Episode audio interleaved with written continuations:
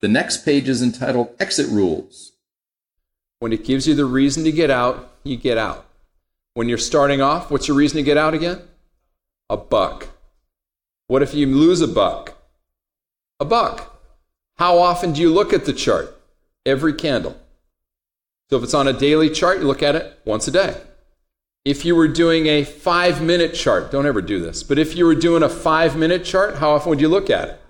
Every five minutes. That's a job. How do we get out? When you're new. By the way, a buck is on the option, which means it'll be about a buck and a half on the stock. Okay?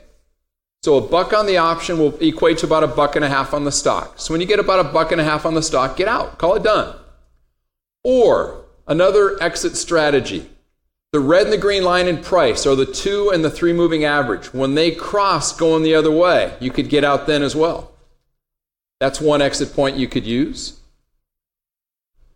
You got to wait for the candle to close, though. Otherwise, you could get out when it's forming a wick. End of the, end of the candle, you go back and look and go, oh man, I shouldn't have been out. It never closed. I go, yep, you're right. That was emotion. Now, you can stay with the strategy of just taking a buck and out, or even the two and the three. Your, your trade, your wins will be small, but you'll be really consistent. You can do incredibly well if you just stay there. Nobody ever wants to because the greed kicks in. Everybody wants to get, you know, bragging rights. Oh, I made a ton on this trade. You do incredibly well if you just go with the small wins. Go to the, uh, the Baseball Hall of Fame. There's a bunch of home run hitter guys in there. There's only a bunch of them. There's a ton of guys in there that hit singles. You can do really well at this if you just hit singles.